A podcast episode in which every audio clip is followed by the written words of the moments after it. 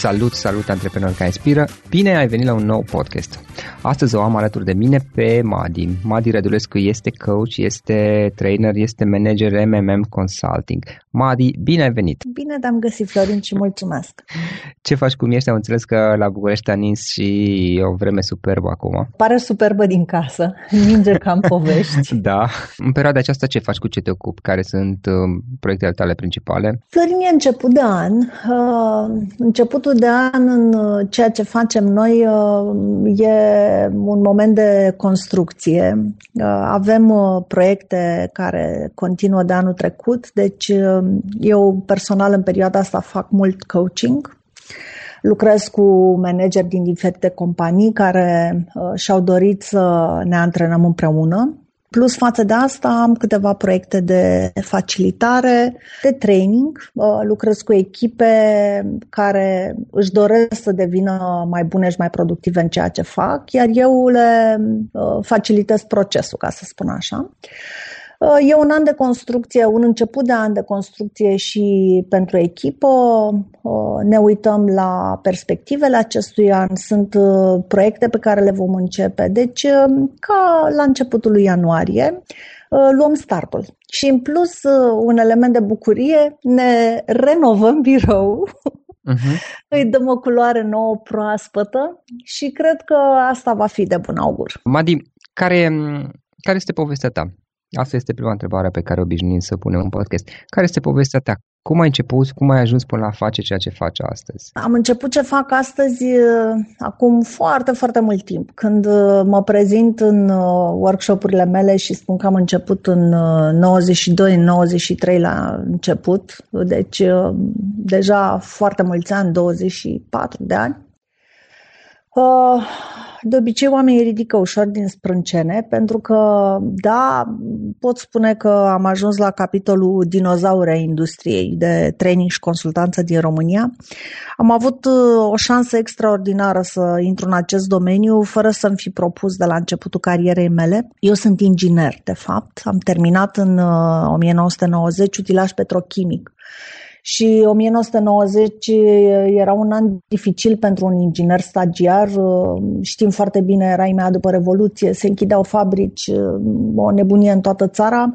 Am lucrat ca inginer câteva luni, după care am decis să mă întorc la facultate ca asistent universitar, m-am apucat de doctorat.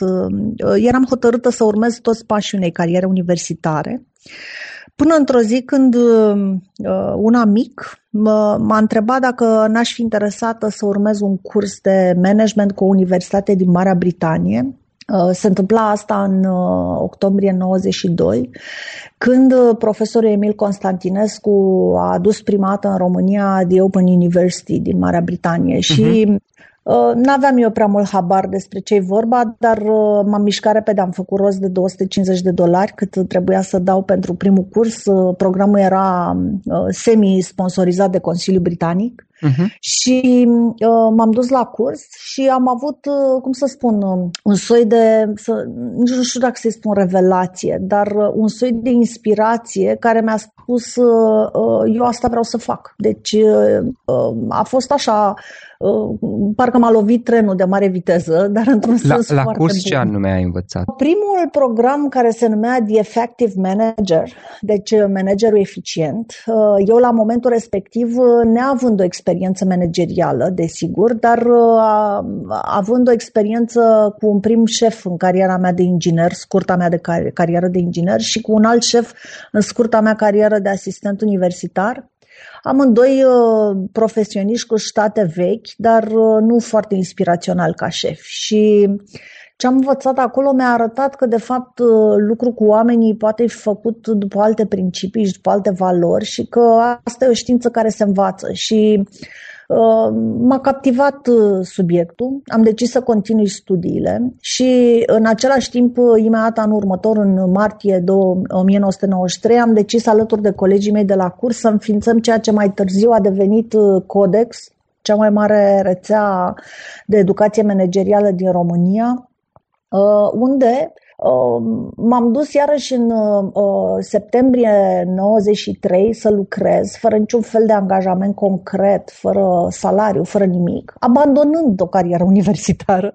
Părinții mei erau să facă infart când le-am spus ce vreau să fac. Practic tu te-ai dus pentru că ți se părea interesant, dar nu aveai salariu. Dacă am Atunci, bine. la început, vreo șase luni, n-am avut salariu, pentru că nu aveam venituri. Deci noi, uh, o mână de mhm. entuziaști, uh, ne-am apucat să traducem materiale, să tipărim cursurile, să strângem alți manageri interesați și inovativi și deschiși la cap din țară, să ne instruim noi, pentru că am trecut printr-un proces de instruire foarte atent la Open University, să devenim tutori, să învățăm cum să facem examenele, cum să derulăm toate lucrurile astea asta ca să menținem standardul uh-huh. universității. Deci a fost uh, o perioadă de o inspirație și de o, cum să spun, de o muncă entuziastă, cum uh, nu spun că nu mai există, că există, dar uh, pentru mine a fost ceva care mi-a schimbat viața. Și după șase luni am început și să câștigăm, pentru că uh, oamenii au început să se înscrie, programul a început să se deruleze. Țin minte, prima serie a avut 83 de participanți din toată țara. Deci a fost un succes pe care nici măcar nu ne-l imaginam cu șase luni înainte. da.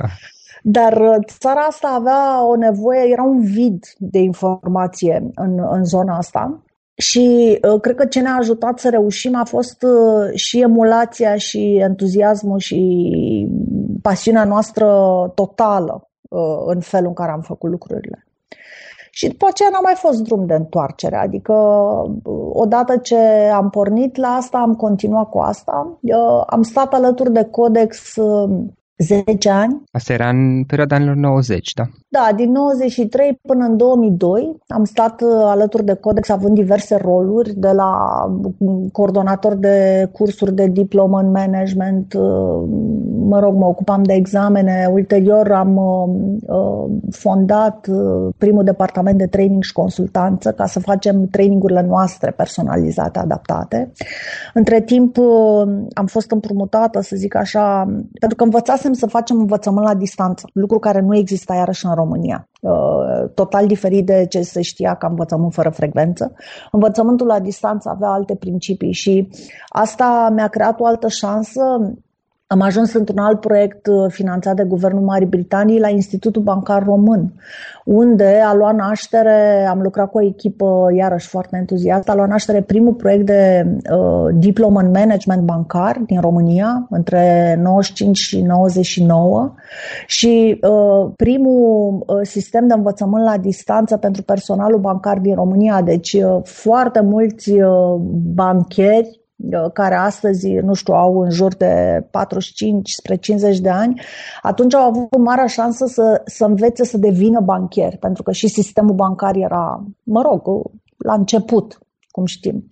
Deci aia a fost o perioadă uh, extraordinară, extraordinară. Învățam, munceam, învățam, uh, țineam training, învățam, aduceam uh, uh, cursuri noi. Uh, nu știu să spun mai multe, știu că am crescut excel, am muncit foarte mult, dar nu simțeai că faci lucrurile astea. Pentru că îți plăcea. Foarte mult și cred că asta e unul dintre elementele cheie ca să uh, poți să obții cu adevărat uh, rezultate.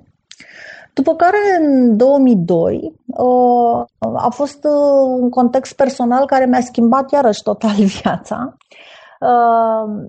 soțul meu a fost trimis în Bulgaria de către compania lui și atunci, ehm, având și fetița mică, avea fetița mea 8 luni atunci, ne-am împachetat și ne-am mutat cu familia în Bulgaria. Și ăla a fost momentul în care am ieșit din Codex, mi-am fondat propria companie, care astăzi a crescut, are o echipă și am lucrat uh, pe cont propriu, am început să lucrez pe cont propriu. Uh, eram singură, practic, eu eram în companie.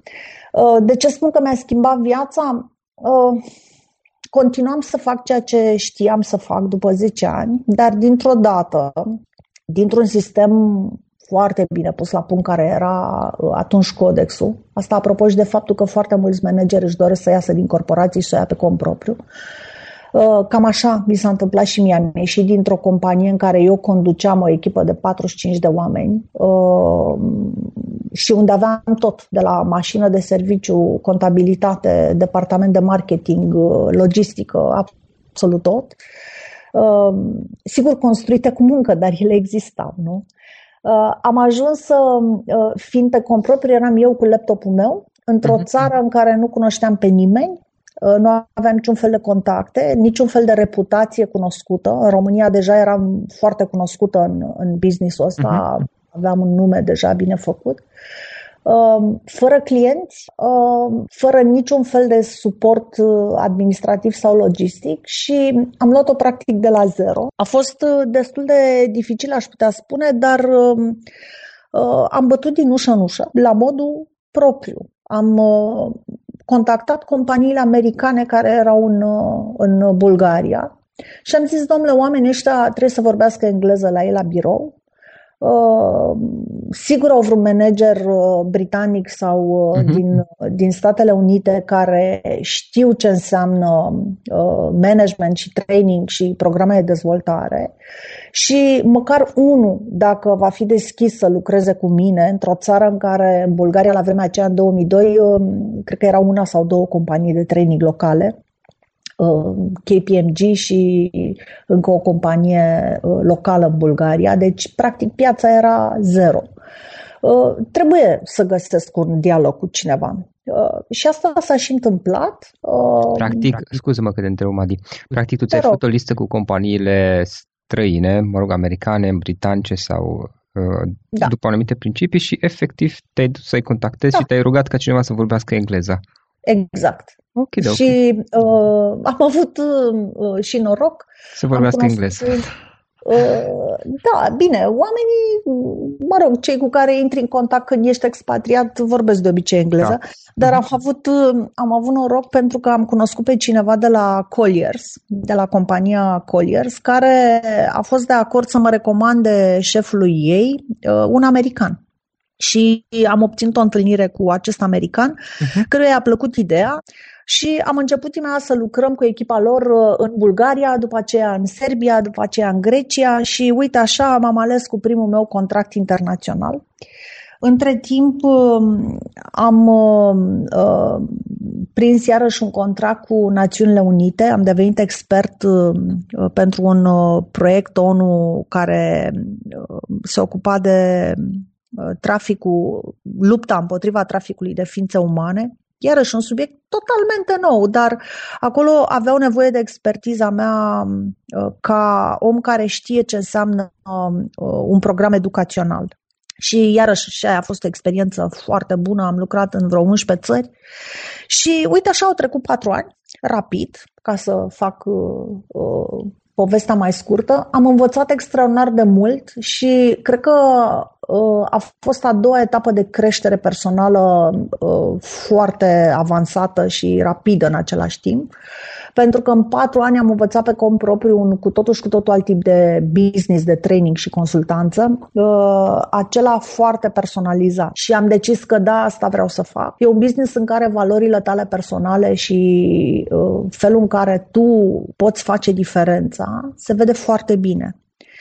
Și e fascinant impactul pe care îl poți crea uh, făcând parteneriat cu companiile pentru care lucrezi și devenind pentru o perioadă de timp uh, parte din echipa lor. Practic uh, te identifici cu compania lor o perioadă pentru că altfel nu poți să-i sprijini cu adevărat dacă nu, nu le înțelegi cu adevărat business. E, ne aflăm în 2006, ne întoarcem în România. În România am găsit altă țară. În patru ani uh, lucrurile evoluaseră foarte mult. Uh, evident, oricât de bine m-am străduit să-mi rețin uh, contactele și relațiile și prieteniile. La vremea aceea nu exista nivelul ăsta de internet, de Facebook, de Dar nu, aveam... nu știu dacă exista Facebook, cred că era foarte la început. Nu, nu, știu. nu, nu, nu, nu. Aveam doar e-mail Uh-huh. Da. Uh, deci posibilitatea de a menține legătura cu oamenii strâns, așa cum o facem astăzi în social media, era nulă, practic. Și, în mod evident, când m-am întors în România, să nu zic că am luat-o de la zero, dar am făcut niște pași în spate, pentru că a trebuit să uh, reaudă uh, mă ocup, uh, mă rog. Și am pornit la fel. Am bătut la uși, la oameni cu care lucrasem, care mă respectau și am început uh, să am din nou proiecte și a început cea de-a treia etapă a dezvoltării mele profesionale, cea în care sunt și astăzi. MMM uh, Consulting a devenit o companie vizibilă în piață, cu proiecte frumoase, cu un portofoliu frumos, cu o echipă frumoasă și uh, ne bucurăm de, de ce facem și cred că ce am reușit să păstrăm e pasiunea cu care facem lucrurile. Cam asta, în linii mari. Madi, ai 20 și ceva de ani, 20 și, nu știu dacă sunt chiar 25, dar pe aproape de da. experiență, mai mult sau mai puțin. Ok, uh, tu ai lucrat foarte mult cu manager, spuneai mai devreme, da? Și pentru că sunt mulți dintre ascultătorii în podcastul nostru care sunt uh, antreprenori și au o mică echipă, sunt la început. Dacă ar fi să alegem trei puncte importante pe care le-ai observat în lucruri cu diversi manageri, uh, nu știu cum să le exprim ca să sune cât mai ok, trei trei idei care ar fi utile cuiva care are o mică echipă, prin mică înțelegând undeva între 5 și 10 oameni și din experiența ta pe care o ai cu, cu alți manageri, care ar fi trei idei utile cuiva care are o echipă mică și pe care vrea să gestioneze și care este totuși la început, adică are câțiva ani de experiență până la urmă. Aș putea să-ți spun și ce mi-ar fi plăcut mie să știu. Uh, inclusiv astăzi. Uh, adică nu e doar din ce am văzut uh, la alții, e și din exact, ce am da. trăit pe propria piele. Uh-huh.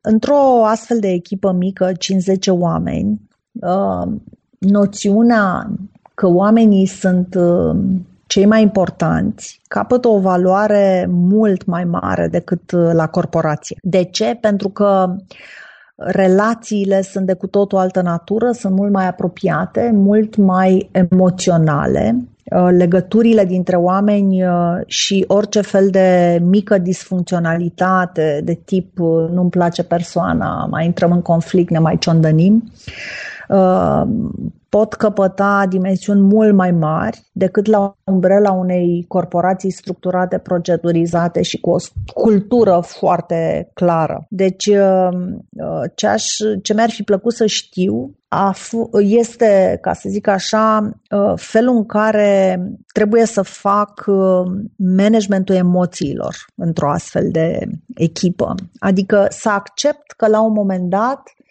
Oamenii pot lucra unii cu alții într-o mai mică sau mai mare măsură, că sunt anumite tipuri de conflicte care sunt absolut normale, deci nu trebuie să facem o tragedie, pe de altă parte nu trebuie să le băgăm nici sub preș și nici nu trebuie să le lăsăm să escaladeze.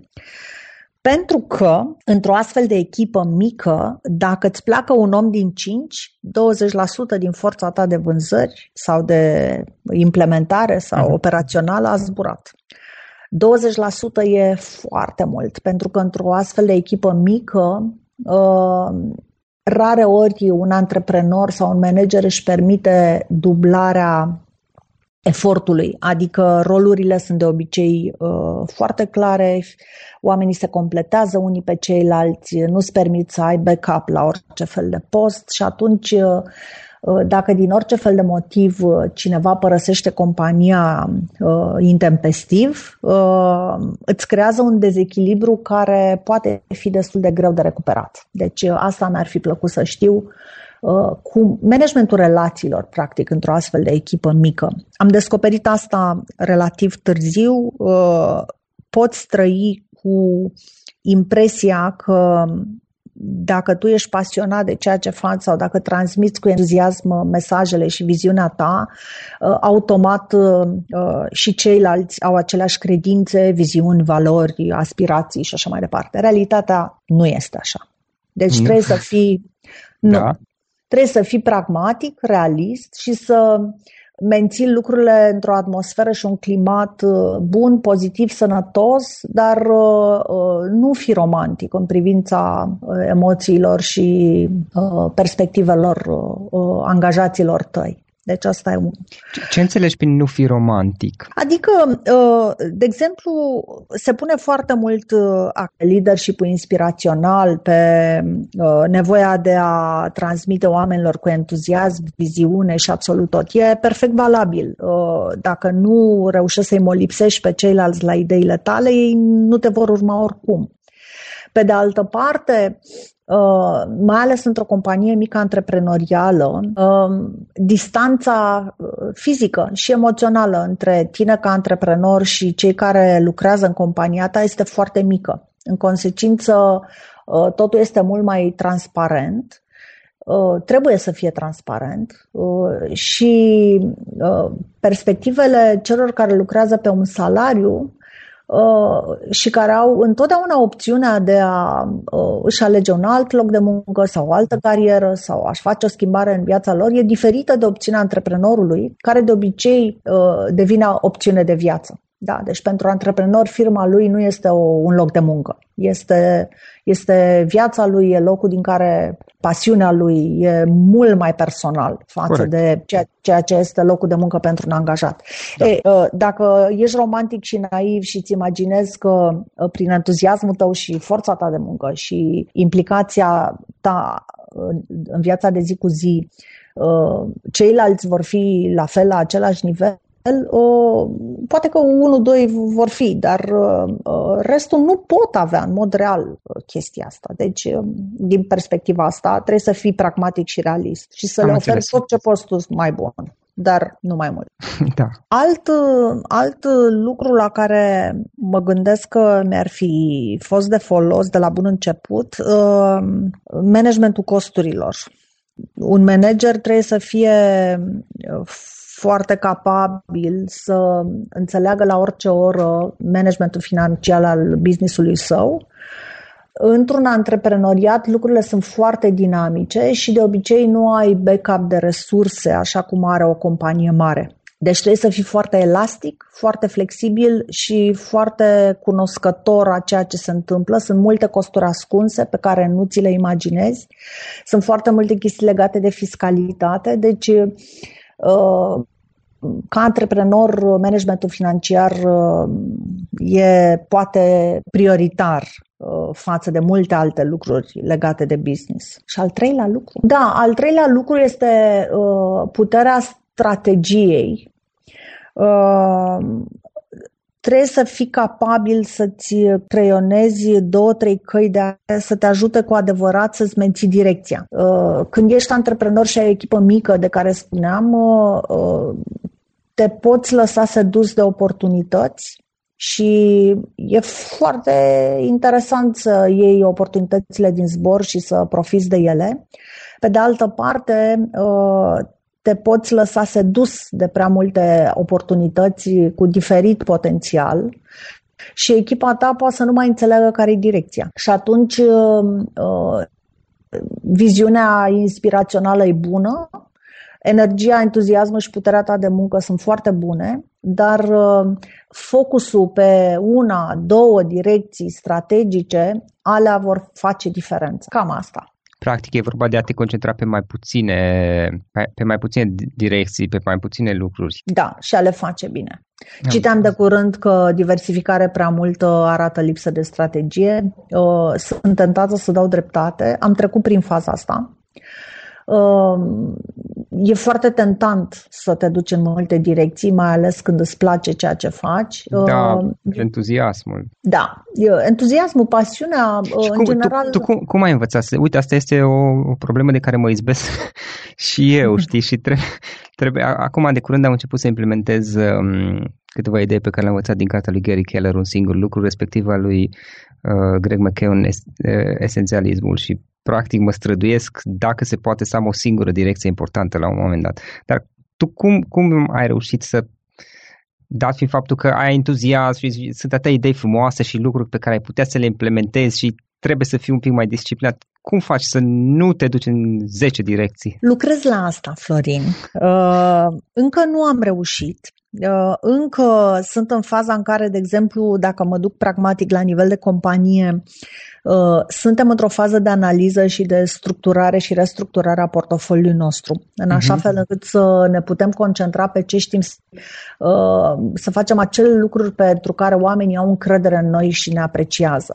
În plan personal, pentru că eu aici joc cumva două roluri întotdeauna, sunt și uh-huh profesionist, om care contribuie în companie în felul ăsta, consultant, uh, facilitator, coach, dar sunt și manager. Deci ca manager uh, e destul de dificil să ții echilibru în a, între a uh, crea oportunități pentru toți cei din echipa ta și a menține focusul și direcția pe care ți le dorești ca antreprenor. Deci aici uh, este ceva pe care eu îl găsesc destul de dificil, îți trebuie disciplină, îți trebuie viziune foarte clară, îți trebuie capacitatea de a spune nu și de a te menține pe o direcție pe care ai ales să te menții. Ca și consultant, am ales, aici mi-a fost mai ușor pentru că uh, implicațiile sunt mai degrabă legate de tine personal și nu de uh, mai mulți oameni cu care lucrezi. Eu am ales uh, în ultimii 5-7 ani uh, să mă concentrez pe a fi uh, un coach executiv din ce în ce mai bun, mai performant pentru clienții mei și am investit foarte mult în această direcție și cam o treime din timpul meu este dedicat coachingul executiv. Uh, cealaltă treime din timpul meu am ales să o dedic uh, workshopurilor cu echipe de management care fie sunt de acord să intre într-un proces de coaching de echipă, fie pur și simplu au nevoie de un facilitator pentru workshopurile lor, uh, eu știu, strategice sau legate de obiective sau de diferite procese. Deci mi-am creat nișa mea. Iar cea de-a treia parte a timpului meu se dedică managementului. Um, repet, mi-a fost mult mai ușor să aleg în plan personal, mai ales după atâția ani de experiență în care am, am putut să decid, uh-huh. asta este ceea ce vreau să fiu. Uh, la management mai am de lucrat. da, ok. Bun. Madi, unul sau poate mai multe instrumente online pe care tu obișnuiești să le folosești în activitatea ta uzual obișnuită. Unul dintre ele probabil este Facebook, de altfel noi pe Facebook am comunicat inițial. Da, da, da. da. Uh, sunt activă în LinkedIn Uh, care este un spațiu de contribuție pentru mine. Mi-aș dori, de exemplu, mai multă interactivitate în LinkedIn. Foarte mulți oameni îmi spun că mă urmăresc, că mă citesc în LinkedIn, mă întâlnesc la conferințe sau în uh, traininguri, în workshop-uri cu oameni pe care nu i-am întâlnit în viața mea și care îmi spun că mă urmăresc frecvent în LinkedIn. Evident că asta mă bucură. Uh, e destul de neplăcut sentimentul că arunci ceva într-o gaură neagră și nu știi ce se întâmplă acolo, dar iată că se întâmplă. Deci LinkedIn LinkedIn e un spațiu de contribuție pentru mine și un spațiu de uh, conversație. Mi-ar plăcea să, să fie mai multă conversație în LinkedIn. Facebook-ul, iarăși, este un spațiu foarte bun de a-ți crea vizibilitate și notorietate, de a da mesaje care te reprezintă. În Facebook am ales uh, să am o pagină separată de cea personală, unde Sigur, în pagina mea personală uh, se amestecă lucrurile și profesionale și personale, dar aș prefera să o țin mai degrabă personală. În pagina de coach uh, am ales pentru că am și acolo, cred că sunt uh, vreo 1800 de follower, Uh, am ales să uh, susțin filozofia mea de dezvoltare personală și filozofia mea de coaching și să fac uh, un soi de pagină de tip resursă pentru cei care sunt interesați de contribuțiile mele. Nu folosesc alt instrument online. Mi se pare dificil să lucrez uh-huh. cu mai mult de două Uh, dificil de administrat, uh, dificil de a fi prezent. Uh, practic, ele sunt instrumente, nu sunt un scop în sine. Am înțeles și apropo de LinkedIn și Facebook, cum putem afla mai multe des, online, mai multe despre activitatea ta, eventual dacă cineva vrea să te contacteze, Uh, cum o poate face? Păi o poate face prin mesaj direct pe uh, Facebook sau pe LinkedIn. Uh, da. Poate vizita site-ul nostru dacă, nu știu, Îmi pot spui da site Te rog, te rog. Da, www.mmmconsulting.ro O să punem și un uh-huh. link. Sunt trei de M 3DM Consulting, MMM Consulting. Ok, ok. Eventual adresă de mail dacă e posibil? Da, adresa mea de mail este madi, cu i, nu cu y, madi, .rădulescu, mmmconsulting.ro dar uh, cum uh, sunt foarte disciplinată și cu mail-ul și cu Facebook-ul și cu LinkedIn, răspund la mesaje în cel mult 24 de ore. Uh, îmi place flexibilitatea și rapiditatea asta, mi se pare și o chestiune de respect față de cei care te contactează. Uh-huh. Și uh, încerc să scriu, încerc să îmi pun gândurile acolo, uh, încerc să împărtășesc cu alții, eu știu, diverse linkuri, articole pe care le găsesc uh, interesante.